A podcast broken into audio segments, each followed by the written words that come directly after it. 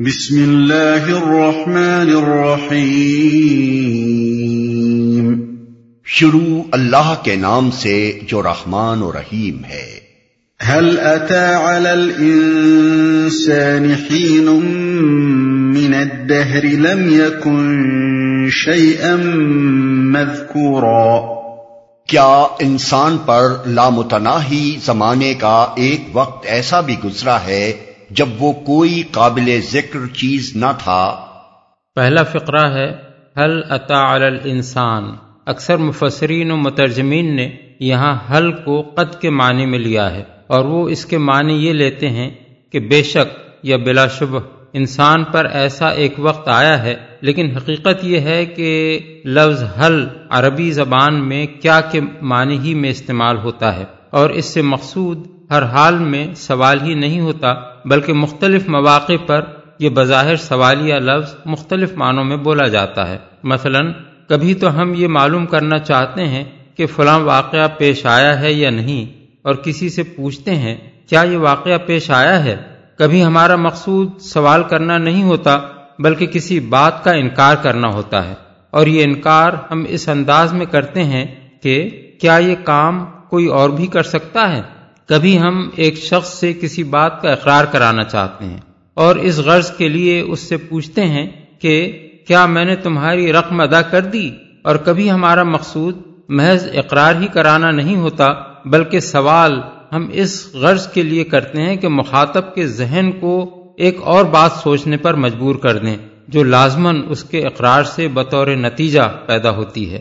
مثلا ہم کسی سے پوچھتے ہیں کیا میں نے تمہارے ساتھ کوئی برائی کی ہے؟ اس سے مقصود صرف یہی نہیں ہوتا کہ وہ اس بات کا اقرار کرے کہ آپ نے اس کے ساتھ کوئی برائی نہیں کی ہے، بلکہ اسے یہ سوچنے پر مجبور کرنا بھی مقصود ہوتا ہے کہ جس نے میرے ساتھ کوئی برائی نہیں کی ہے، اس کے ساتھ میں برائی کرنے میں کہاں تک حق بجانب ہوں؟ آیت زیر بحث میں سوالیہ فقرہ دراصل اسی آخری معنی میں ارشاد ہوا ہے۔ اس سے مقصود انسان سے صرف یہی اقرار کرانا نہیں ہے کہ فی الواقع اس پر ایک وقت ایسا گزرا ہے، بلکہ اسے یہ سوچنے پر مجبور کرنا بھی ہے کہ جس خدا نے اس کی تخلیق کا آغاز ایسی حقیر سی حالت سے کر کے اسے پورا انسان بنا کر کھڑا کیا، وہ آخر اسے دوبارہ پیدا کرنے سے کیوں عاجز ہوگا؟ دوسرا فقرہ ہے، حین من الدہر۔ دہر سے مراد وہ لامتناہی زمانہ ہے جس کی نہ ابتدا انسان کو معلوم ہے نہ انتہا، اور حین سے مراد وہ خاص وقت ہے جو اس لامتناہی زمانے کے اندر کبھی پیش آیا ہو۔ کلام کا مدعا یہ ہے کہ اس لامتناہی زمانے کے اندر ایک طویل مدت تو ایسی گزری ہے جب سرے سے نو انسانی ہی موجود نہ تھی۔ پھر اس میں ایک وقت ایسا آیا جب انسان نام کی ایک نو کا آغاز کیا گیا اور اسی زمانے کے اندر ہر شخص پر ایک ایسا وقت آیا ہے جب اسے عدم سے وجود میں لانے کی ابتدا کی گئی۔ تیسرا فقرہ ہے، لم یکن شے ام مذکورہ یعنی اس وقت وہ کوئی قابل ذکر چیز نہ تھا۔ اس کا ایک حصہ باپ کے نطفے میں ایک خوردبینی کیڑے کی شکل میں اور دوسرا حصہ ماں کے نطفے میں ایک خوردبینی بیضے کی شکل میں موجود تھا۔ مدت دراز تک تو انسان یہ بھی نہیں جانتا تھا کہ دراصل وہ اس کیڑے اور بیضے کے ملنے سے وجود میں آتا ہے۔ اب طاقتور خوردبینوں سے ان دونوں کو دیکھ تو لیا گیا ہے، لیکن اب بھی کوئی شخص یہ نہیں کہہ سکتا کہ کتنا انسان باپ کے اس کیڑے میں اور کتنا ماں کے اس بیزے میں موجود ہوتا ہے۔ پھر استقرار حمل کے وقت ان دونوں کے ملنے سے جو ابتدائی خلیہ یعنی سیل وجود میں آتا ہے، وہ ایک ایسا ذرہ بے مقدار ہوتا ہے کہ بہت طاقتور خوردبین ہی سے نظر آ سکتا ہے اور اسے دیکھ کر بھی بادی نظر میں کوئی یہ نہیں کہہ سکتا کہ یہ کوئی انسان بن رہا ہے، نہ یہ کوئی کہہ سکتا ہے کہ اس حقیر سی ابتدا سے نشو نما پا کر کوئی انسان اگر بنے گا بھی تو وہ کس قد و قامت، کس شکل و صورت، کس قابلیت اور شخصیت کا انسان ہوگا۔ یہی مطلب ہے اس ارشاد کا کہ اس وقت وہ کوئی قابل ذکر چیز نہ تھا اگرچہ انسان ہونے کی حیثیت سے اس کے وجود کا آغاز ہو گیا تھا۔ خلقنا الإنسان من نطفة نبتليه فجعلناه سميعا بصيرا۔ ہم نے انسان کو ایک مخلوط نطفے سے پیدا کیا۔ تاکہ اس کا امتحان لیں اور اس غرض کے لیے ہم نے اسے سننے اور دیکھنے والا بنایا نطفے سے پیدا کیا۔ ایک مخلوط نطفے سے مراد یہ ہے کہ انسان کی پیدائش مرد اور عورت کے دو الگ الگ نطفوں سے نہیں ہوئی ہے بلکہ دونوں نطفے مل کر جب ایک ہو گئے تب اس مرکب نطفے سے انسان پیدا ہوا۔ اس کا امتحان لیں۔ یہ ہے دنیا میں انسان کی اور انسان کے لیے دنیا کی اصل حیثیت۔ وہ درختوں اور جانوروں کی طرح نہیں ہے کہ اس کا مقصد تخلیق یہیں پورا ہو جائے اور قانون فطرت کے مطابق ایک مدت تک اپنے حصے کا کام کر کے وہ یہیں مر کر فنا ہو جائے۔ نیز یہ دنیا اس کے لیے نہ دار العذاب ہے جیسا کہ راہب سمجھتے ہیں، نہ دارالجزا ہے جیسا کہ تناسخ کے قائلین سمجھتے ہیں۔ نہ چراگاہ اور تفریگاہ ہے جیسا کہ مادہ پرست سمجھتے ہیں، اور نہ رزم گاہ جیسا کہ ڈارون اور معاش کے پیرو سمجھتے ہیں۔ بلکہ دراصل یہ اس کے لیے ایک امتحان گاہ ہے۔ وہ جس چیز کو عمر سمجھتا ہے، حقیقت میں وہ امتحان کا وقت ہے جو اسے یہاں دیا گیا ہے۔ دنیا میں جو قوتیں اور صلاحیتیں بھی اس کو دی گئی ہیں، جن چیزوں پر بھی اس کو تصرف کے مواقع دیے گئے ہیں، جن حیثیتوں میں بھی وہ یہاں کام کر رہا ہے، اور جو تعلقات بھی اس کے اور دوسرے انسانوں کے درمیان ہیں، وہ سب اصل میں امتحان کے بے شمار پرچے ہیں اور زندگی کے آخری سانس تک اس امتحان کا سلسلہ جاری ہے۔ نتیجہ اس کا دنیا میں نہیں نکلنا ہے، بلکہ آخرت میں اس کے تمام پرچوں کو جانچ کر یہ فیصلہ ہونا ہے کہ وہ کامیاب ہوا ہے یا ناکام۔ اور اس کی کامیابی و ناکامی کا سارا انحصار اس پر ہے کہ اس نے اپنے آپ کو کیا سمجھتے ہوئے یہاں کام کیا اور کس طرح امتحان کے وہ پرچے کیے جو اسے یہاں دیے گئے تھے۔ اگر اس نے اپنے آپ کو بے خدا یا بہت سے خداؤں کا بندہ سمجھا اور سارے پرچے یہ سمجھتے ہوئے کیے کہ آخرت میں اسے اپنے خالق کے سامنے کوئی جواب دہی نہیں کرنی ہے، تو اس کا سارا کارنامہ زندگی غلط ہو گیا۔ اور اگر اس نے اپنے آپ کو خدا واحد کا بندہ سمجھ کر اس طریقے پر کام کیا جو خدا کی مرضی کے مطابق ہو اور آخرت کی جواب دہی کو پیش نظر رکھا، تو وہ امتحان میں کامیاب ہو گیا۔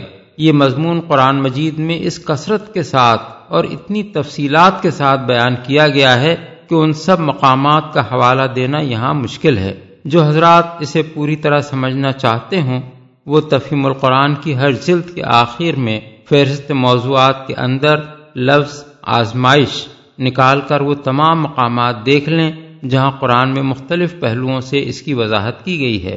قرآن کے سوا دنیا کی کوئی کتاب ایسی نہیں ہے جس میں یہ حقیقت اتنی وضاحت کے ساتھ بیان کی گئی ہو۔ سننے اور دیکھنے والا بنایا۔ اصل میں فرمایا گیا ہے ہم نے اسے سمیع و بصیر بنایا۔ اس کا مفہوم صحیح طور پر ہوش گوش رکھنے والا بنایا سے ادا ہوتا ہے۔ لیکن ہم نے ترجمے کی رعایت سے سمیع کے معنی سننے والا اور بصیر کے معنی دیکھنے والا کیے ہیں۔ اگرچہ عربی زبان کے ان الفاظ کا لفظی ترجمہ یہی ہے، مگر ہر عربی داں جانتا ہے کہ حیوان کے لیے سمیع اور بصیر کے الفاظ کبھی استعمال نہیں ہوتے، حالانکہ وہ بھی سننے اور دیکھنے والا ہوتا ہے۔ بس سننے اور دیکھنے سے مراد یہاں سماعت اور بینائی کی وہ قوتیں نہیں ہیں جو حیوانات کو بھی دی گئی ہیں، بلکہ اس سے مراد وہ ذرائع ہیں جن سے انسان علم حاصل کرتا اور پھر اس سے نتائج اخذ کرتا ہے۔ علاوہ بری، سماعت اور بصارت انسان کے ذرائع علم میں چونکہ سب سے زیادہ اہم ہے اس لیے اختصار کے طور پر صرف انہی کا ذکر کیا گیا ہے، ورنہ اصل مراد انسان کو وہ تمام حواس عطا کرنا ہے جن کے ذریعے سے وہ معلومات حاصل کرتا ہے۔ پھر انسان کو جو حواس دیے گئے ہیں، وہ اپنی نوعیت میں ان حواس سے بالکل مختلف ہیں جو حیوانات کو دیے گئے ہیں۔ کیونکہ اس کے ہر حادثے کے پیچھے ایک سوچنے والا دماغ موجود ہوتا ہے، جو حواس کے ذریعے سے آنے والی معلومات کو جمع کر کے اور ان کو ترتیب دے کر ان سے نتائج نکالتا ہے، رائے قائم کرتا ہے اور پھر کچھ فیصلوں پر پہنچتا ہے۔ جن پر اس کا رویہ زندگی مبنی ہوتا ہے۔ لہذا یہ کہنے کے بعد کہ انسان کو پیدا کر کے ہم اس کا امتحان لینا چاہتے تھے، یہ ارشاد فرمانا کہ اس غرض کے لیے ہم نے اسے سمیع و بصیر بنایا۔ دراصل یہ معنی رکھتا ہے کہ اللہ تعالیٰ نے اسے علم اور عقل کی طاقتیں دیں تاکہ وہ امتحان دینے کے قابل ہو سکے۔ ظاہر ہے کہ اگر مقصود کلام یہ نہ ہو اور سمیع و بصیر بنانے کا مطلب محض سماعت و بینائی کی قوتیں رکھنے والا ہی ہو، تو ایک اندھا اور بہرا آدمی تو پھر امتحان سے مستثنا ہو جاتا ہے۔ حالانکہ جب تک کوئی علم و عقل سے بالکل محروم نہ ہو، امتحان سے اس کے مستثنا ہونے کا کوئی سوال پیدا نہیں ہوتا۔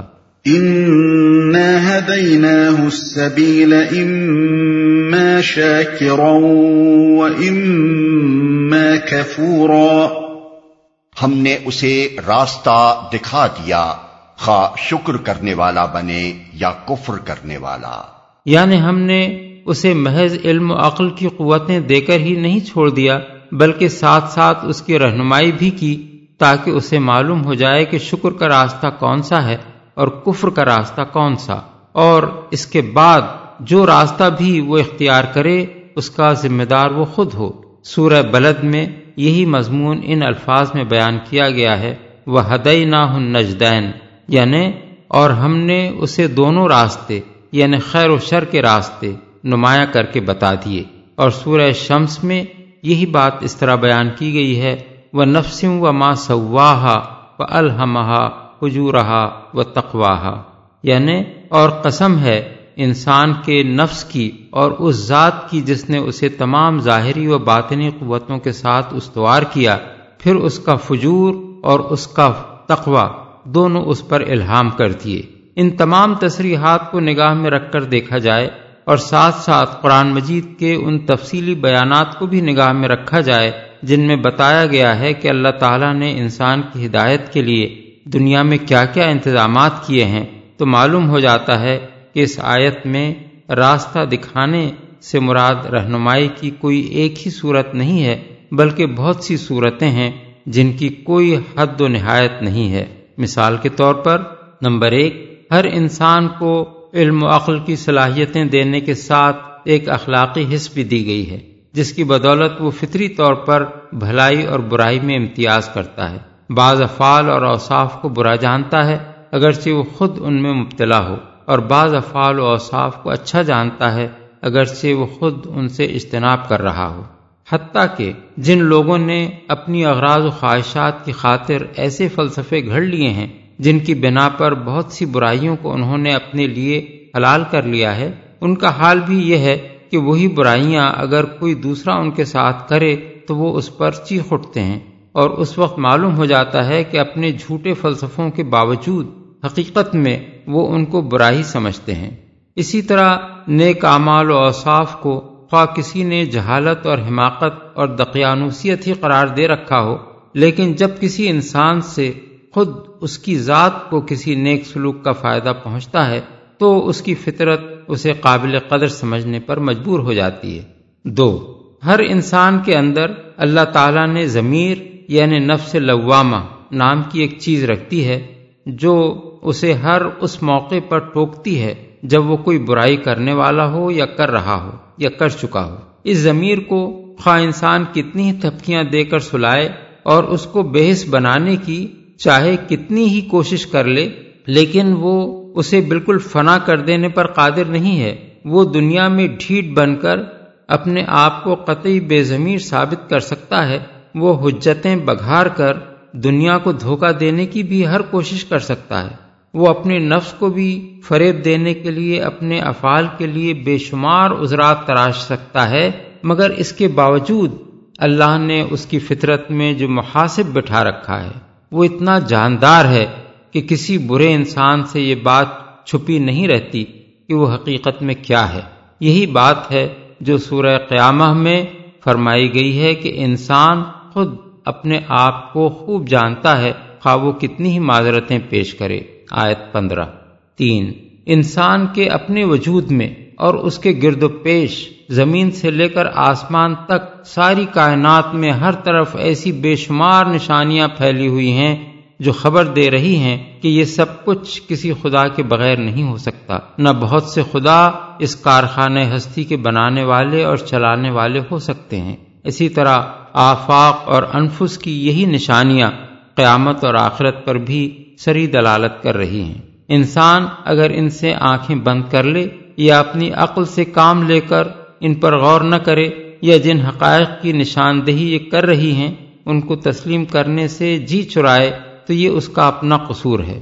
اللہ تعالیٰ نے اپنی طرف سے تو حقیقت کی خبر دینے والے نشانات اس کے سامنے رکھ دینے میں کوئی کسر نہیں اٹھا رکھی ہے۔ چار، انسان کی اپنی زندگی میں، اس کی ہمسر دنیا میں اور اس سے پہلے گزری ہوئی تاریخ کے تجربات میں بے شمار واقعات ایسے پیش آتے ہیں اور آتے رہے ہیں جو یہ ثابت کرتے ہیں کہ ایک بالا تر حکومت اس پر اور ساری کائنات پر فرما روائی کر رہی ہے، جس کے آگے وہ بالکل بے بس ہے، جس کی مشیت ہر چیز پر غالب ہے اور جس کی مدد کا وہ محتاج ہے۔ یہ تجربات و مشاہدات صرف خارج ہی میں اس حقیقت کی خبر دینے والے نہیں ہیں بلکہ انسان کی اپنی فطرت میں بھی اس بالا تر حکومت کے وجود کی شہادت موجود ہے، جس کی بنا پر بڑے سے بڑا دہریا بھی برا وقت آنے پر خدا کے آگے دعا کے لیے ہاتھ پھیلا دیتا ہے۔ اور سخت سے سخت مشرق بھی سارے جھوٹے خداؤں کو چھوڑ کر ایک خدا کو پکارنے لگتا ہے۔ پانچ، انسان کی عقل اور اس کی فطرت قطعی طور پر حکم لگاتی ہے کہ جرم کی سزا اور عمدہ خدمات کا صلہ ملنا ضروری ہے۔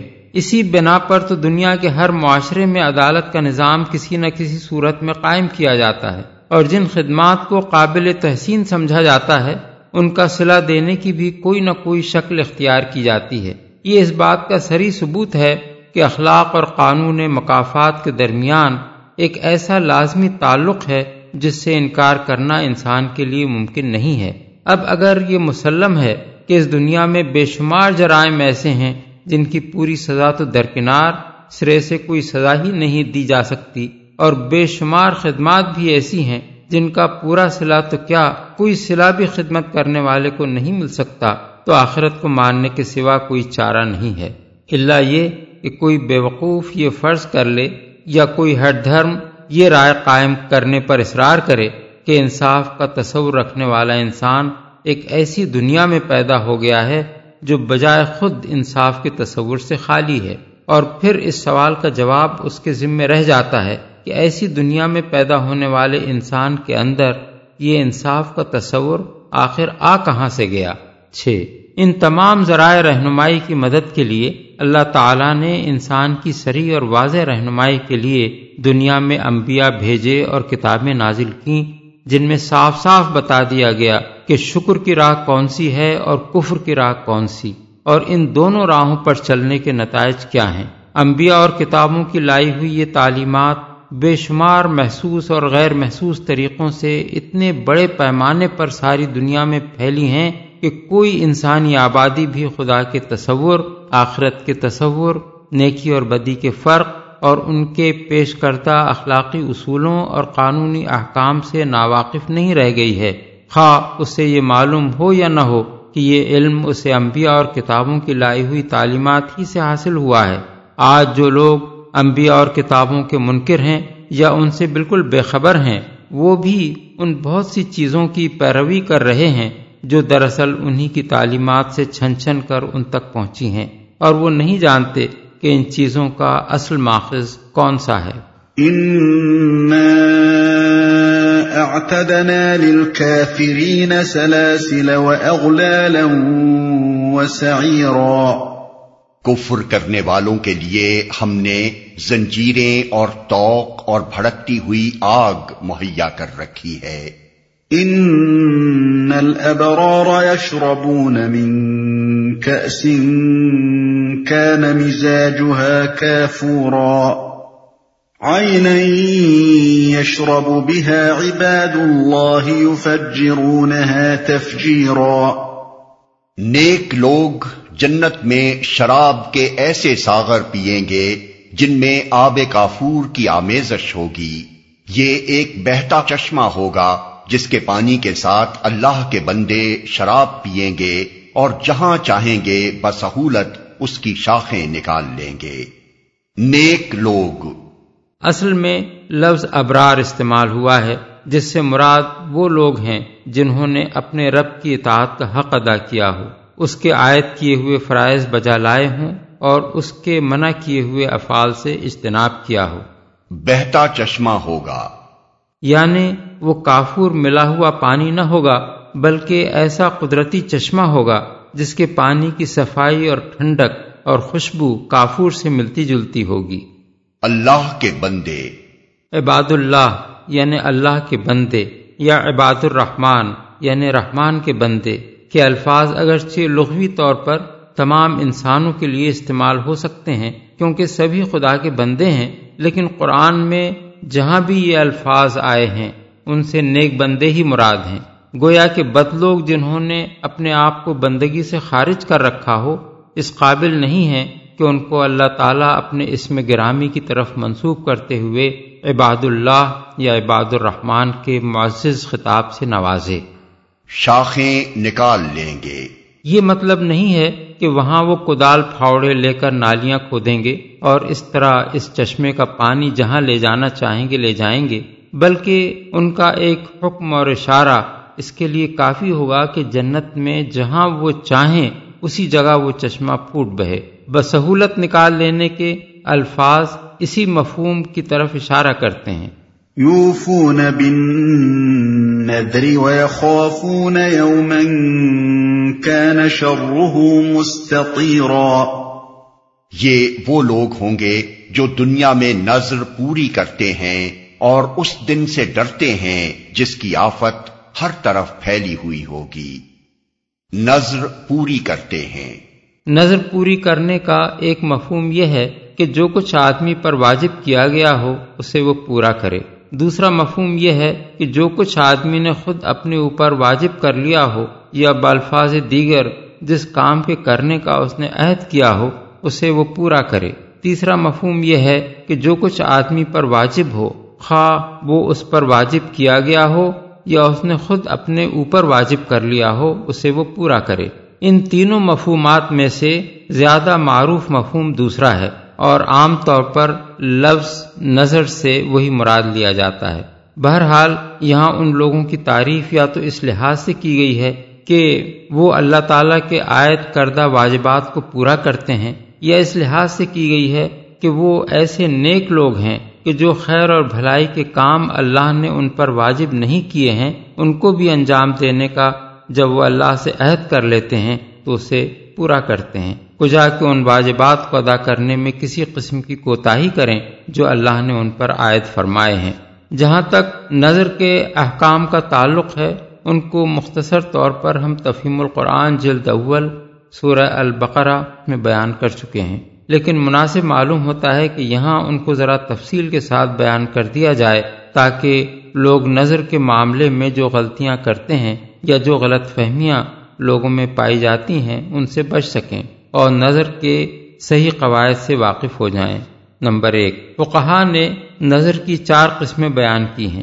ایک یہ کہ ایک آدمی اللہ سے یہ عہد کرے کہ وہ اس کی رضا کی خاطر فلاں نیک کام کرے گا۔ دوسرے یہ کہ وہ اس بات کی نظر مانے کہ اگر اللہ نے میری فلاں حاجت پوری کر دی تو میں شکرانے میں فلاں نیک کام کروں گا۔ ان دونوں قسم کی نظروں کو فقہا کی اصطلاح میں نظر تبرر یعنی نیکی کی نظر کہتے ہیں اور اس پر اتفاق ہے کہ اسے پورا کرنا واجب ہے۔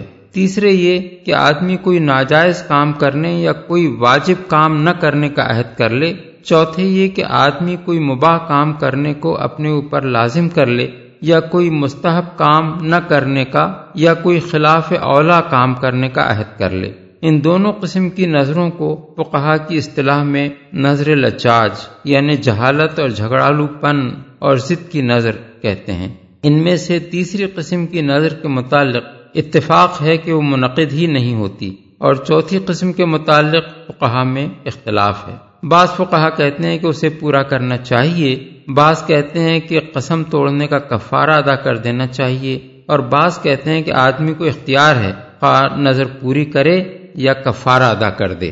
شافیوں اور مالکیوں کے نزدیک یہ نظر بھی سرے سے منعقد نہیں ہوتی اور حنفیوں کے نزدیک دونوں قسموں کی نظروں پر کفارہ لازم آتا ہے۔ بحوالہ امدت القاری، نمبر دو۔ متعدد احادیث سے معلوم ہوتا ہے کہ نبی صلی اللہ علیہ وسلم نے ایسی نظر ماننے سے منع فرمایا ہے جو یہ سمجھتے ہوئے مانی جائے کہ اس سے تقدیر بدل جائے گی یا جس میں کوئی نیک کام اللہ کی رضا کے لیے بطور شکر کرنے کے بجائے آدمی اللہ تعالیٰ کو بطور معاوضہ یہ پیشکش کرے کہ آپ میرا یہ کام کر دیں تو میں آپ کے لیے فلاں نیک کام کر دوں گا۔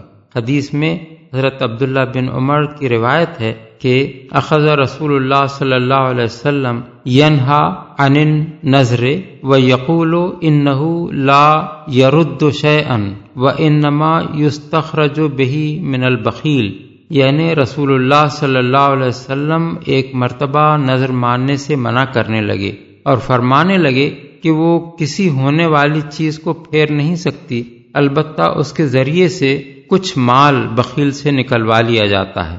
بحوالہ مسلم اور ابو داود حدیث کے آخری فقرے کا مطلب یہ ہے کہ بخیل یوں تو راہ خدا میں مال نکالنے والا نہ تھا۔ نظر کے ذریعے سے اس لالچ میں وہ کچھ خیرات کر دیتا ہے کہ شاید یہ معاوضہ قبول کر کے اللہ تعالیٰ اس کے لیے تقدیر بدل دے۔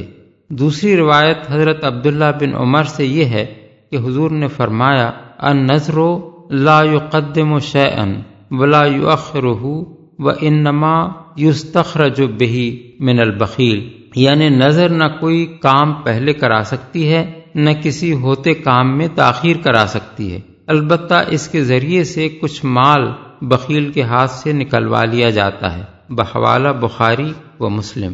ایک اور روایت میں وہ کہتے ہیں کہ حضور نے نظر ماننے سے منع کیا اور فرمایا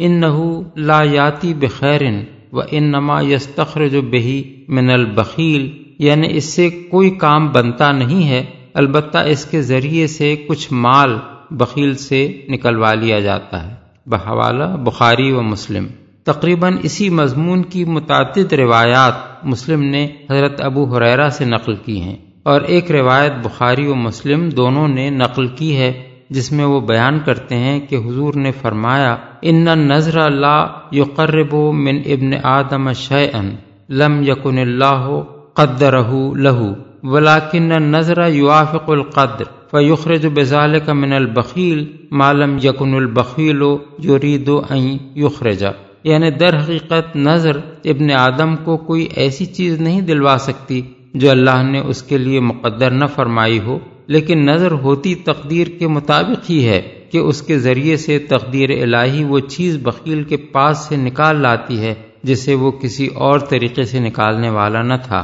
اسی مضمون پر مزید روشنی حضرت عبداللہ بن عمر بن آس کی اس روایت سے پڑتی ہے کہ حضور نے فرمایا، انما نظر و مبتغی بہی وجہ اللہ۔ یعنی اصل نظر تو وہ ہے جس سے اللہ کی خوشنودی مقصود ہو۔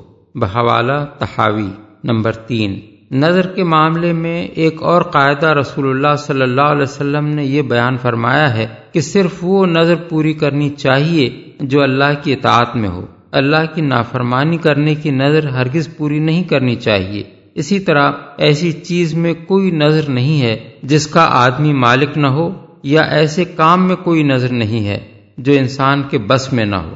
حضرت عائشہ کی روایت ہے کہ حضور نے فرمایا، من نظر یوتی اللہ فل یوت ہو و من نظر یاس اللہ فلا یاس ہی یعنی جس نے یہ نظر مانی ہو کہ اللہ کی اطاعت کرے گا تو اسے اس کی اطاعت کرنی چاہیے اور جس نے یہ نظر مانی ہو کہ اللہ کی نافرمانی کرے گا تو اسے نافرمانی نہیں کرنی چاہیے بحوالہ بخاری، ابو داود ترمزی نسائی، ابن ماجہ اور تحاوی ثابت بن زحاق کہتے ہیں کہ نبی صلی اللہ علیہ وسلم نے فرمایا، لا وفا آل نظر فی معصیت اللہ، ولا فیما لا یمل کو ابن آدم۔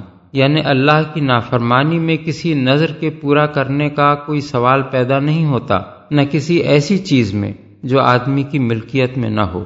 بحوالہ ابو داود مسلم نے اسی مضمون کی روایت حضرت عمران بن حسین سے نقل کی ہے۔ اور ابو داود میں حضرت عبداللہ بن عمر بن آس کی روایت اس سے زیادہ مفصل ہے، جس میں وہ حضور کا یہ ارشاد نقل کرتے ہیں کہ لا نظر ولا یمین فی ما لا یملک ابن آدم ولا فی معصیت اللہ ولا فی قطیعت رحمن یعنی کوئی نظر اور کوئی قسم کسی ایسے کام میں نہیں ہے جو آدمی کے بس میں نہ ہو یا اللہ کی نافرمانی میں ہو یا قطع رحمی کے لیے ہو۔ نمبر چار، جس کام میں بجائے خود کوئی نیکی نہیں ہے اور آدمی نے خواہ کسی فضول کام یا ناقابل برداشت، مشقت یا محض تعذیب نفس کو نیکی سمجھ کر اپنے اوپر لازم کر لیا ہو، اس کی نظر پوری نہیں کرنی چاہیے۔ اس معاملے میں نبی صلی اللہ علیہ وسلم کے ارشادات بالکل واضح ہیں۔ حضرت عبداللہ بن عباس فرماتے ہیں کہ ایک مرتبہ حضور خطبہ ارشاد فرما رہے تھے کہ آپ نے دیکھا ایک صاحب دھوپ میں کھڑے ہیں۔ آپ نے پوچھا، یہ کون ہیں اور کیسے کھڑے ہیں؟ عرض کیا گیا، یہ ابو اسرائیل ہیں۔ انہوں نے نظر مانی ہے کہ کھڑے رہیں گے، بیٹھیں گے نہیں۔ نہ سایہ کریں گے، نہ کسی سے بات کریں گے اور روزہ رکھیں گے۔ اس پر آپ نے فرمایا، مرو ہو فل یو کلم ول یس ول یقد ول یو سوم ہو یعنی ان سے کہو کہ بات کریں، سائے میں آئیں، بیٹھیں۔ البتہ روزہ پورا کریں۔ بحوالہ بخاری، ابو داود ابن ماچہ معطا حضرت اقبا بن عامر جوہنی کہتے ہیں کہ میری بہن نے ننگے پاؤں پیدل حج کرنے کی نظر مانی اور یہ نظر بھی مانی کہ اس سفر میں سر پر کپڑا بھی نہ ڈالیں گی۔ حضور نے فرمایا، اس سے کہو کہ سواری پر جائے اور سر ڈھانکے۔ بحوالہ، ابو داود مسلم نے اس مضمون کی متعدد روایات نقل کی ہیں۔ جن میں کچھ لفظی اختلاف ہے۔ حضرت عبداللہ بن عباس نے اقبا بن عامر کی بہن کا یہ واقعہ بیان کرتے ہوئے حضور کے جو الفاظ نقل کیے ہیں وہ یہ ہیں۔ ان اللہ غنی ان نظرہ مرحا فل ترکب یعنی اللہ کو اس کی اس نظر کی کوئی ضرورت نہیں ہے، اس سے کہو کہ سواری پر جائے۔ بحوالہ ابو داود ایک اور روایت میں حضرت ابن عباس کہتے ہیں کہ ایک شخص نے عرض کیا میری بہن نے پیدل حج کرنے کی نظر مانی ہے۔ حضور نے فرمایا، ان اللہ لا یسنو بشقائے اخت کا شعن فلت حج راکبتن یعنی تیری بہن کے مشقت میں پڑھنے کی اللہ کو کوئی ضرورت نہیں ہے، اسے سواری پر حج کرنا چاہیے۔ بحوالہ ابو داود حضرت انس بن مالک کی روایت ہے کہ حضور نے غالباً سفر حج میں دیکھا کہ ایک بڑے میاں کو ان کے دو بیٹے سنبھالے لیے چل رہے ہیں۔ آپ نے پوچھا، یہ کیا معاملہ ہے؟ عرض کیا گیا، انہوں نے پیدل چلنے کی نظر مانی ہے۔ اس پر آپ نے فرمایا، ان اللہ غنی ان تازیب حاضہ نفس و امر یرکبا یعنی اللہ تعالیٰ اس سے بے نیاز ہے کہ یہ شخص اپنے نفس کو عذاب میں ڈالے۔ پھر آپ نے اسے حکم دیا کہ سوار ہو۔ بحوالہ بخاری، مسلم، ابو داود مسلم میں اسی مضمون کی حدیث حضرت ابو حریرا سے بھی مروی ہے۔ نمبر پانچ۔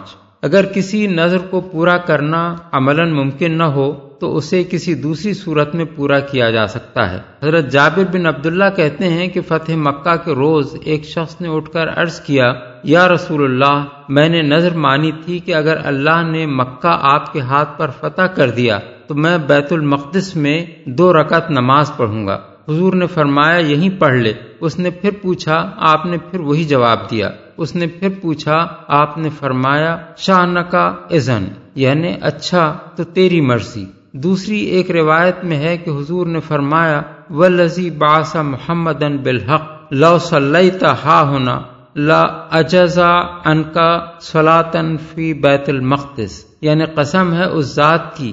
جس نے محمد کو حق کے ساتھ بھیجا ہے، اگر تو یہی نماز پڑھ لے، تو بیت المقدس میں نماز پڑھنے کے بدلے یہ تیرے لیے کافی ہوگی۔ بحوالہ ابو داود نمبر چھ۔ اگر کسی نے اپنا سارا مال اللہ کی راہ میں دے دینے کی نظر مان لی ہو، تو اس کے بارے میں فقہا کے درمیان اختلاف ہے۔ امام مالک کہتے ہیں کہ اسے ایک تہائی مال دے دینا چاہیے اور مالکیہ میں سے سہنون کا قول ہے کہ اسے اتنا مال دے دینا چاہیے جسے دینے کے بعد وہ تکلیف میں نہ پڑ جائے۔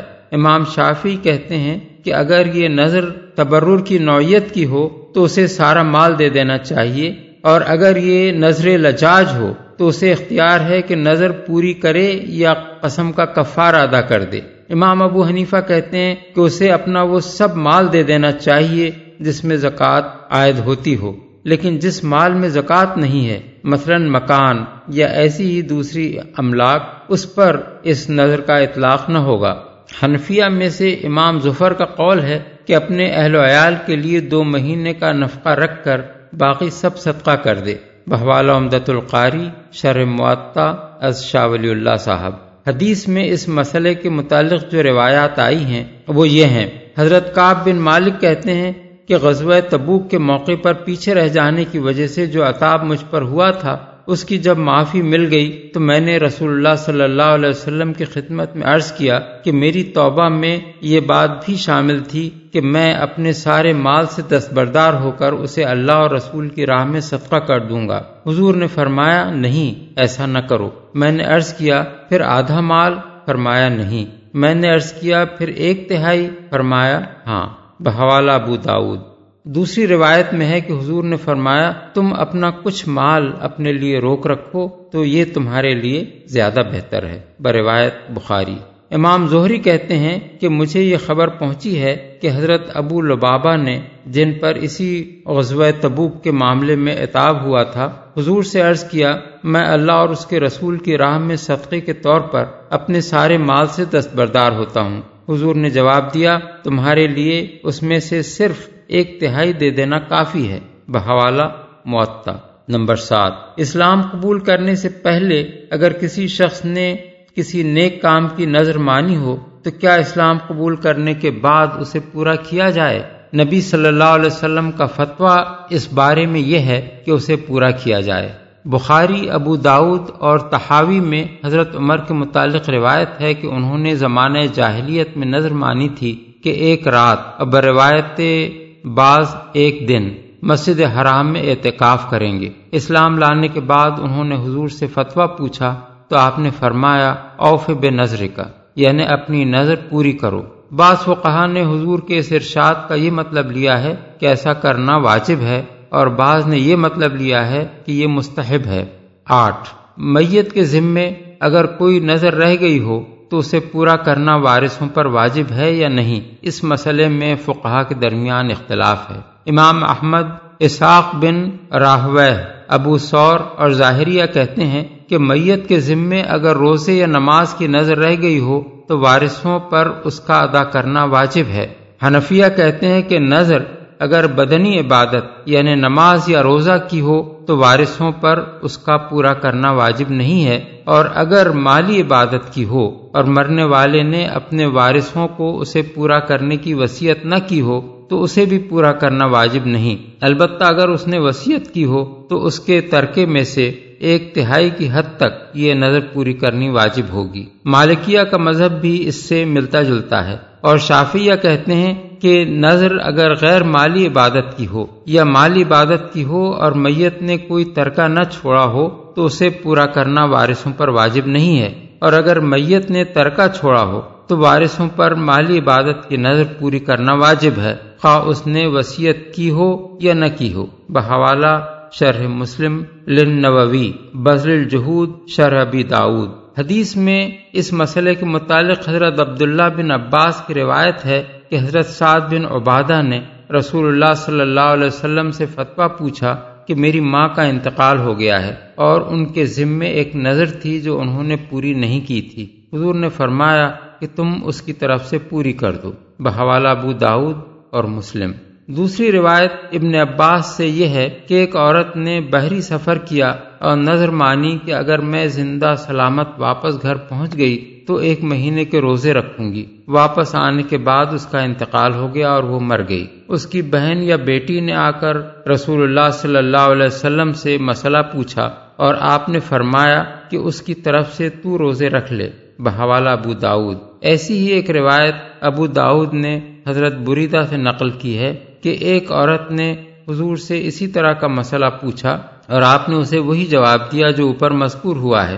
ان روایات میں چونکہ یہ بات صاف نہیں ہے کہ حضور کے یہ ارشادات وجوب کے معنی میں تھے یا استحباب کے معنی میں، اور حضرت سعد بن عبادہ کی والدہ کی نظر کے معاملے میں یہ واضح نہیں ہے کہ وہ مالی عبادت کے بارے میں تھی یا بدنی عبادت کے بارے میں، اسی بنا پر فقہ کے درمیان اس مسئلے میں اختلافات ہوئے ہیں۔ نمبر نو، غلط اور ناجائز نوعیت کی نظر کے معاملے میں یہ بات تو صاف ہے کہ اسے پورا نہیں کرنا چاہیے۔ البتہ اس مسئلے میں اختلاف ہے کہ اس پر کفارہ لازم آتا ہے یا نہیں۔ اس مسئلے میں چونکہ روایات مختلف ہیں، اس لیے فقہا کے مسالک بھی مختلف ہیں۔ ایک قسم کی روایات میں یہ آیا ہے کہ حضور نے ایسی صورت میں کفارے کا حکم دیا ہے۔ مثلا حضرت عائشہ کی یہ روایت کہ حضور نے فرمایا، لا نظر فی معاشیت و کفارت ہو کفارت یمین یعنی معاشیت میں کوئی نظر نہیں ہے اور اس کا کفارہ، قسم توڑنے کا کفارہ ہے۔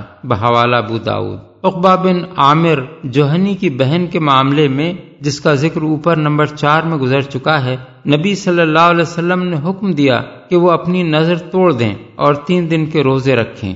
بحوالہ مسلم اور ابو داود۔ ایک اور عورت کے معاملے میں بھی جس نے پیدل حج کی نظر مانی تھی، حضور نے حکم دیا کہ وہ سواری پر حج کے لیے جائے اور قسم کا کفارہ ادا کر دے۔ بحوالہ ابو داود۔ ابن عباس کی روایت ہے کہ حضور نے فرمایا، من نظر نظرن لم یسم ہو کفارت ہو کفارت یمین و من نظر نظرن فی معصیتن فکفارت ہو کفارت یمین و من نظر نظرن لا یتیق ہو فکفارت ہو کفارت یمین و من نظر نظرن اطاق فل یف بہی یعنی جس نے ایک نظر مان لی اور اس بات کا تعین نہ کیا کہ کس بات کی نظر مانی ہے، وہ قسم کا کفارہ دے۔ اور جس نے معاشیت کی نظر مانی، وہ قسم کا کفارہ دے۔ اور جس نے ایسی نظر مانی جسے پورا کرنے کی وہ قدرت نہ رکھتا ہو، تو وہ قسم کا کفارہ دے۔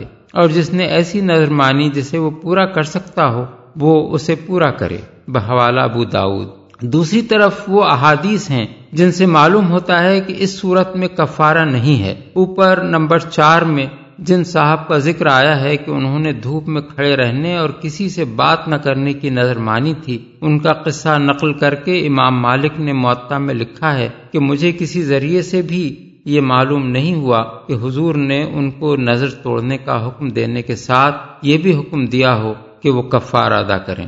حضرت عبداللہ بن امر بن آس کی روایت ہے، رسول اللہ صلی اللہ علیہ وسلم نے فرمایا، من حلف علی یمین فرآ غیر خیرن منہا فلیت اوہا ولیات لذی ہوا خیرن فن ترکہا کفارت یعنی جس نے کسی بات کی قسم کھائی ہو اور بعد میں وہ دیکھے کہ اس سے بہتر بات دوسری ہے، تو وہ اسے چھوڑ دے اور وہ کام کرے جو بہتر ہو، اور اسے چھوڑ دینا ہی اس کا کفارہ ہے۔ حوالہ ابو داود۔ بحقی کہتے ہیں کہ یہ حدیث حضرت ابو حریرہ کی یہ روایت کہ جو کام بہتر ہے وہ کرے اور یہی اس کا کفارہ ہے، ثابت نہیں ہے۔ امام نووی ان احادیث پر بحث کرتے ہوئے شر مسلم میں لکھتے ہیں کہ امام مالک، شافعی، ابو حنیفہ، داؤد ظاہری اور جمہور علماء کہتے ہیں کہ معاشیت کی نظر باطل ہے اور اسے پورا نہ کرنے پر کفارہ لازم نہیں آتا اور امام احمد کہتے ہیں کہ کفارہ لازم آتا ہے۔ وَيُطْعِمُونَ الطَّعَامَ عَلَى حُبِّهِ مِسْكِينًا وَيَتِيمًا وَأَسِيرًا. إِنَّمَا نُطْعِمُكُمْ لِوَجْهِ اللَّهِ لَا نُرِيدُ مِنكُمْ جَزَاءً وَلَا شُكُورًا. نخاف من ربنا يوما عبوسا قمطريرا اور اللہ کی محبت میں مسکین اور یتیم اور قیدی کو کھانا کھلاتے ہیں اور ان سے کہتے ہیں کہ ہم تمہیں صرف اللہ کی خاطر کھلا رہے ہیں، ہم تم سے نہ کوئی بدلہ چاہتے ہیں، نہ شکریہ، ہمیں تو اپنے رب سے اس دن کے عذاب کا خوف لاحق ہے۔ جو سخت مصیبت کا انتہائی طویل دن ہوگا۔ اللہ کی محبت میں۔ اصل الفاظ ہیں اللہ حب ہی اکثر مفسرین نے حب ہی کی ضمیر کا مرچا کھانے کو قرار دیا ہے۔ اور وہ اس کا مطلب یہ بیان کرتے ہیں کہ وہ کھانے کے محبوب اور دل پسند ہونے اور خود اس کے حاجت مند ہونے کے باوجود دوسروں کو کھلا دیتے ہیں۔ ابن عباس اور مجاہد کہتے ہیں کہ اس کا مطلب ہے اللہ حب الاطعام یعنی غریبوں کو کھانا کھلانے کے شوق میں وہ ایسا کرتے ہیں۔ اور حضرت فضیل بن ایاز اور ابو سلیمان الدارانی کہتے ہیں کہ اللہ تعالی کی محبت میں وہ یہ کام کرتے ہیں۔ ہمارے نزدیک بات کا یہ فقرہ کہ ان نما نطعمکم لوجہ اللہ یعنی ہم تو اللہ کی خوشنودی کی خاطر تمہیں کھلا رہے ہیں، اسی معنی کی تائید کرتا ہے۔ یتیم اور قیدی کو قدیم زمانے میں دستور یہ تھا کہ قیدیوں کو ہتکڑی اور بیڑیاں لگا کر روزانہ باہر نکالا جاتا تھا اور وہ سڑکوں پر یا محلوں میں بھیک مانگ کر پیٹ بھرتے تھے۔ بعد میں اسلامی حکومت نے یہ طریقہ بند کیا۔ بحوالہ کتاب الخراج، امام ابو یوسف، صفحہ ایک سو پچاس، تبا تیرہ سو بیاسی ہجری۔ اس آیت میں قیدی سے مراد ہر وہ شخص ہے جو قید میں ہو، خواہ کافر ہو یا مسلمان۔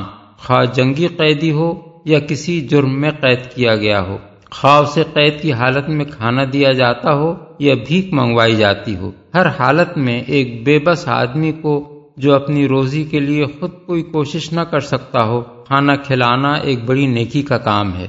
کھانا کھلاتے ہیں۔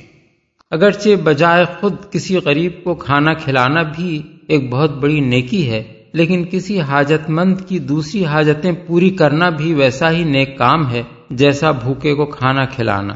مثلا کوئی کپڑے کا محتاج ہے یا کوئی بیمار ہے اور علاج کا محتاج ہے یا کوئی قرض دار ہے اور قرض خواہ اسے پریشان کر رہا ہے، تو اس کی مدد کرنا کھانا کھلانے سے کم درجے کی نیکی نہیں ہے۔ اس لیے اس آیت میں نیکی کی ایک خاص صورت کو اس کی اہمیت کے لحاظ سے بطور مثال پیش کیا گیا ہے۔ ورنہ اصل مقصود حاجت مندوں کی مدد کرنا ہے۔ نہ کوئی بدلہ چاہتے ہیں نہ شکریہ۔ ضروری نہیں ہے کہ غریب کو کھانا کھلاتے ہوئے زبان ہی سے یہ بات کہی جائے۔ دل میں بھی یہ بات کہی جا سکتی ہے اور اللہ کے ہاں اس کی بھی وہی حیثیت ہے جو زبان سے کہنے کی ہے۔ لیکن زبان سے یہ بات کہنے کا ذکر اس لیے کیا گیا ہے کہ جس کی مدد کی جائے اس کو یہ اطمینان دلا دیا جائے کہ ہم اس سے کسی قسم کا شکریہ یا بدلہ نہیں چاہتے تاکہ وہ بے فکر ہو کر کھائے۔ فوقاهم الله شر ذلك اليوم ولقاهم نضرة وسرورا وجزاهم بما صبروا جنة وحريرا متكئين فيها على الأرائك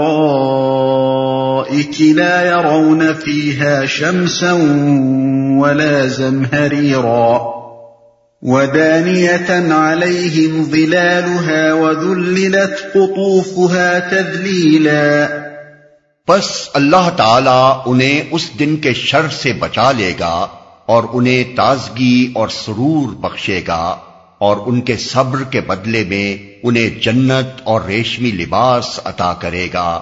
وہاں وہ اونچی مسندوں پر تکیے لگائے بیٹھے ہوں گے۔ نہ انہیں دھوپ کی گرمی ستائے گی، نہ جاڑے کی ٹھر۔ جنت کی چھاؤں ان پر جھکی ہوئی سایہ کر رہی ہوگی۔ اور اس کے پھل ہر وقت ان کے بس میں ہوں گے کہ جس طرح چاہیں انہیں توڑ لیں۔ سرور بخشے گا۔ یعنی چہروں کی تازگی اور دل کا سرور۔ دوسرے الفاظ میں روز قیامت کی ساری سختیاں اور ہولناکیاں صرف کفار و مجرمین کے لیے ہوں گی۔ نیک لوگ اس دن ہر تکلیف سے محفوظ اور نہایت خوش و خرم ہوں گے۔ یہی بات سورہ انبیاء میں بیان کی گئی ہے کہ وہ انتہائی گھبراہٹ کا وقت ان کو ذرا پریشان نہ کرے گا اور ملائکہ بڑھ کر ان کو ہاتھوں ہاتھ لیں گے کہ یہ تمہارا وہی دن ہے جس کا تم سے وعدہ کیا جاتا تھا۔ آیت 103 اور اسی کی سراحت سورہ نمل میں کی گئی ہے کہ جو شخص بھلائی لے کر آئے گا اسے اس سے زیادہ بہتر صلح ملے گا اور ایسے لوگ اس دن کے ہال سے محفوظ ہوں گے۔ آیت نواسی۔ صبر کے بدلے میں۔ یہاں صبر بڑے وسیع معنی میں استعمال ہوا ہے بلکہ در حقیقت صالح اہل ایمان کی پوری دنیاوی زندگی ہی کو صبر کی زندگی قرار دیا گیا ہے۔ ہوش سنبھالنے یا ایمان لانے کے بعد سے مرتے دم تک کسی شخص کا اپنی ناجائز خواہشوں کو دبانا، اللہ کی باندھی ہوئی حدوں کی پابندی کرنا، اللہ کے عائد کیے ہوئے فرائض کو بجا لانا، اللہ کی خوشنودی کے لیے اپنا وقت، اپنا مال، اپنی محنتیں اپنی قوتیں اور قابلیتیں، حتیٰ کہ ضرورت پڑنے پر اپنی جان تک قربان کر دینا، ہر اس لالچ اور ترغیب کو ٹھکرا دینا جو اللہ کی راہ سے ہٹانے کے لیے سامنے آئے، ہر اس خطرے اور تکلیف کو برداشت کر لینا جو راہ راست پر چلنے میں پیش آئے، ہر اس فائدے اور لذت سے دستبردار ہو جانا جو حرام طریقوں سے حاصل ہو، ہر اس نقصان اور رنج اور اذیت کو انگیز کر جانا جو حق پرستی کی وجہ سے پہنچے۔ اور یہ سب کچھ اللہ تعالیٰ کے اس وعدے پر اعتماد کرتے ہوئے کرنا کہ اس نیک رویے کے ثمرات اس دنیا میں نہیں بلکہ مرنے کے بعد دوسری زندگی میں ملیں گے۔ ایک ایسا طرز عمل ہے جو مومن کی پوری زندگی کو صبر کی زندگی بنا دیتا ہے۔ یہ ہر وقت کا صبر ہے، دائمی صبر ہے، ہمگیر صبر ہے اور عمر بھر کا صبر ہے۔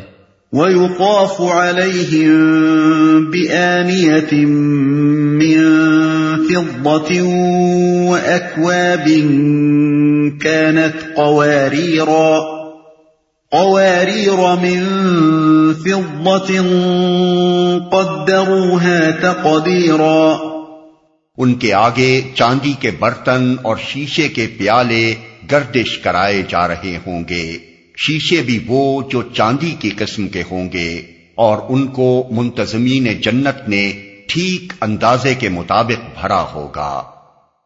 چاندی کے برتن۔ سورہ زخرف آیت اکہتر میں ارشاد ہوا ہے کہ ان کے آگے سونے کے برتن گردش کرائے جا رہے ہوں گے۔ اس سے معلوم ہوا کہ کبھی وہاں سونے کے برتن استعمال ہوں گے اور کبھی چاندی کے۔ چاندی کی قسم کے ہوں گے۔ یعنی وہ ہوگی تو چاندی مگر شیشے کی طرح شفاف ہوگی۔ چاندی کی یہ قسم اس دنیا میں نہیں پائی جاتی یہ صرف جنت کی خصوصیت ہوگی کہ وہاں شیشے جیسی شفاف چاندی کے برتن اہل جنت کے دسترخوان پر پیش کیے جائیں گے۔ ٹھیک اندازے کے مطابق بھرا ہوگا۔ یعنی ہر شخص کے لیے اس کی خواہش کے ٹھیک اندازے کے مطابق ساغر بھر بھر کر دیے جائیں گے۔ نہ وہ اس کی خواہش سے کم ہوں گے نہ زیادہ بلفاظ دیگر اہل جنت کے خدام اس قدر ہوشیار اور تمیزدار ہوں گے کہ وہ جس کی خدمت میں جامع شراب پیش کریں گے، اس کے متعلق ان کو پورا اندازہ ہوگا کہ وہ کتنی شراب پینا چاہتا ہے۔ جنت کی شراب کی خصوصیات کے متعلق ملاحظہ ہو۔ تفہیم القرآن دل چہارم، سورہ الصافات، آیات پینتالیس تا سینتالیس۔ جل پنجم سورہ محمد آیت پندرہ سورہ اتور آیت تیئیس سورہ الواقعہ آیت انیس۔ وَيُسْقَوْنَ فِيهَا كَأْسًا كَانَ مِزَاجُهَا زَنْجَبِيلًا۔ عَيْنًا فِيهَا تُسَمَّى سَلْسَبِيلًا۔ ان کو وہاں ایسی شراب کے جام پلائے جائیں گے جس میں سونٹ کی آمیزش ہوگی۔ یہ جنت کا ایک چشمہ ہوگا جسے سلسبیل کہا جاتا ہے۔ اہل عرب چونکہ شراب کے ساتھ سوٹ ملے ہوئے پانی کی آمیزش کو پسند کرتے تھے، اس لیے فرمایا گیا کہ وہاں ان کو وہ شراب پلائی جائے گی جس میں سونٹ کی آمیزش ہوگی۔ لیکن اس آمیزش کی صورت یہ نہ ہوگی کہ اس کے اندر سونٹ ملا کر پانی ڈالا جائے گا، بلکہ یہ ایک قدرتی چشمہ ہوگا جس میں سونٹ کی خوشبو تو ہوگی، مگر اس کی تلخی نہ ہوگی۔ اس لیے اس کا نام سلسبیل ہوگا۔ سلسبیل سے مراد ایسا پانی ہے جو میٹھا، ہلکا اور خوش ذائقہ ہونے کی بنا پر حلق سے بسہولت گزر جائے۔ مفسرین کی اکثریت کا خیال یہ ہے کہ یہاں سلسبیل کا لفظ اس چشمے کے لیے بطور صفت استعمال ہوا ہے، نہ کہ بطور اسم۔ وَيَطُوفُ عَلَيْهِمْ وِلْدَانٌ مُخَلَّدُونَ إِذَا رَأَيْتَهُمْ حَسِبَتَهُمْ لُؤْلُؤًا مَنثُورًا ان کی خدمت کے لیے ایسے لڑکے دوڑتے پھر رہے ہوں گے جو ہمیشہ لڑکے ہی رہیں گے۔ تم انہیں دیکھو تو سمجھو کہ موتی ہیں جو بکھیر دیے گئے ہیں۔ وَإِذَا رَأَيْتَ ثَمَّ رَأَيْتَ نَعِيمًا وَمُلْكًا كَبِيرًا وہاں جدھر بھی تم نگاہ ڈالو گے نعمتیں ہی نعمتیں اور ایک بڑی سلطنت کا سر و سامان تمہیں نظر آئے گا۔ یعنی دنیا میں خواہ کوئی شخص فقیر بے نواہی کیوں نہ رہا ہو۔ جب وہ اپنے اعمال خیر کی بنا پر جنت میں جائے گا، تو وہاں اس شان سے رہے گا کہ گویا وہ ایک عظیم الشان سلطنت کا مالک ہے۔ عاليهم ثياب سندس خضر واستبرق وحلوا أساور من فضة وسقاهم ربهم وسقاهم ربهم شرابا طهورا. ان هذا كان لكم جزاء وكان سعيكم مشكورا. ان کے اوپر باریک ریشم کے سبز لباس اور اطلس و دیبا کے کپڑے ہوں گے۔ ان کو چاندی کے کنگن پہنائے جائیں گے اور ان کا رب ان کو نہایت پاکیزہ شراب پلائے گا۔ یہ ہے تمہاری جزا۔ اور تمہاری کارگزاری قابل قدر ٹھہری ہے۔ اطلس و دیبا کے کپڑے ہوں گے۔ یہی مضمون سورہ کہف آیت اکتیس میں گزر چکا ہے کہ وہ یل بسون سیابن خدرم من سند سم و استبرقم متقین فیحا الرائے کے یعنی وہ یعنی اہل جنت، باریک ریشم اور اطلس و دیبا کے سب کپڑے پہنیں گے، اونچی مسندوں پر تکیے لگا کر بیٹھیں گے۔ اس بنا پر ان مفسرین کی رائے صحیح نہیں معلوم ہوتی، جنہوں نے یہ خیال ظاہر کیا ہے کہ اس سے مراد وہ کپڑے ہیں جو ان کی مسندوں یا مسیریوں کے اوپر لٹکے ہوئے ہوں گے، یا یہ ان لڑکوں کا لباس ہوگا جو ان کی خدمت میں دوڑے پھر رہے ہوں گے۔ کنگن پہنائے جائیں گے۔ سورہ کہف آیت اکتیس میں فرمایا گیا ہے یو نفیحہ من اصاور من زہبن یعنی وہ وہاں سونے کے کنگنوں سے آراستہ کیے جائیں گے۔ یہی مضمون سورہ حج آیت تیئیس میں اور سورہ فاتر آیت تینتیس میں بھی ارشاد ہوا ہے۔ ان سب آیتوں کو ملا کر دیکھا جائے تو تین صورتیں ممکن محسوس ہوتی ہیں۔ ایک یہ کہ کبھی وہ چاہیں گے تو سونے کے کنگن پہنیں گے اور کبھی چاہیں گے تو چاندی کے کنگن پہن لیں گے۔ دونوں چیزیں ان کے حسب خواہش موجود ہوں گی۔ دوسرے یہ کہ سونے اور چاندی کے کنگن بیک وقت پہنیں گے کیونکہ دونوں کو ملا دینے سے حسن دوبالا ہو جاتا ہے۔ تیسرے یہ کہ جس کا جی چاہے گا سونے کے کنگن پہنے گا اور جو چاہے گا چاندی کے کنگن استعمال کرے گا۔ رہا یہ سوال کہ زیور تو عورتیں پہنتی ہیں، مردوں کو زیور پہنانے کا کیا موقع ہے؟ اس کا جواب یہ ہے کہ قدیم زمانے میں بادشاہوں اور رئیسوں کا طریقہ یہ تھا کہ وہ ہاتھوں اور گلے اور سر کے تاجوں میں طرح طرح کے زیورات استعمال کرتے تھے، بلکہ ہمارے زمانے میں برطانوی ہند کے راجاؤں اور نوابوں تک میں یہ دستور رائج رہا ہے۔ سورہ زخرف میں بیان ہوا ہے کہ حضرت موسا جب اپنے سادہ لباس میں بس ایک لاٹھی لیے ہوئے فرعون کے دربار میں پہنچے اور اس سے کہا کہ میں اللہ رب العالمین کا بھیجا ہوا پیغمبر ہوں، تو اس نے اپنے درباریوں سے کہا، یہ اچھا سفیر ہے جو اس حالت میں میرے سامنے آیا ہے۔ فلولا القیا علیہ اسفرتم من زہبن اور جا معاہل ملائکت مخترنین آیت ترپن۔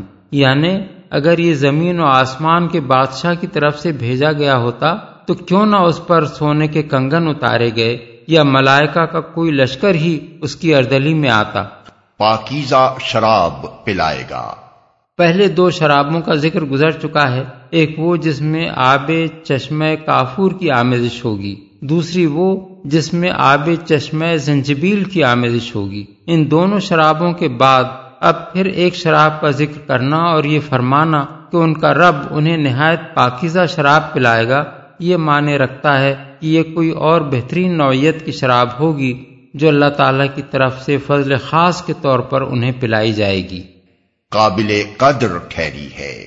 اصل الفاظ ہیں کان سایکم مشکورہ یعنی تمہاری سعی مشکور ہوئی۔ سعی سے مراد وہ پورا کارنامہ حیات ہے جو بندے نے دنیا میں انجام دیا جن کاموں میں اس نے اپنی محنتیں اور جن مقاصد کے لیے اس نے اپنی کوششیں صرف کی ان سب کا مجموعہ اس کی صحیح ہے اور اس کے مشکور ہونے کا مطلب یہ ہے کہ اللہ تعالیٰ کے ہاں وہ قابل قدر قرار پائی۔ شکریہ جب بندے کی طرف سے خدا کے لیے ہو تو اس سے مراد اس کی نعمتوں پر احسان مندی ہوتی ہے۔ اور جب خدا کی طرف سے بندے کے لیے ہو تو اس کا مطلب یہ ہوتا ہے کہ اللہ تعالیٰ نے اس کی خدمات کی قدر فرمائی۔ آقا کی یہ بہت بڑی عنایت ہے۔ کہ بندہ جب اس کی مرضی کے مطابق اپنا فرض انجام دے تو وہ اس کا شکریہ ادا کرے۔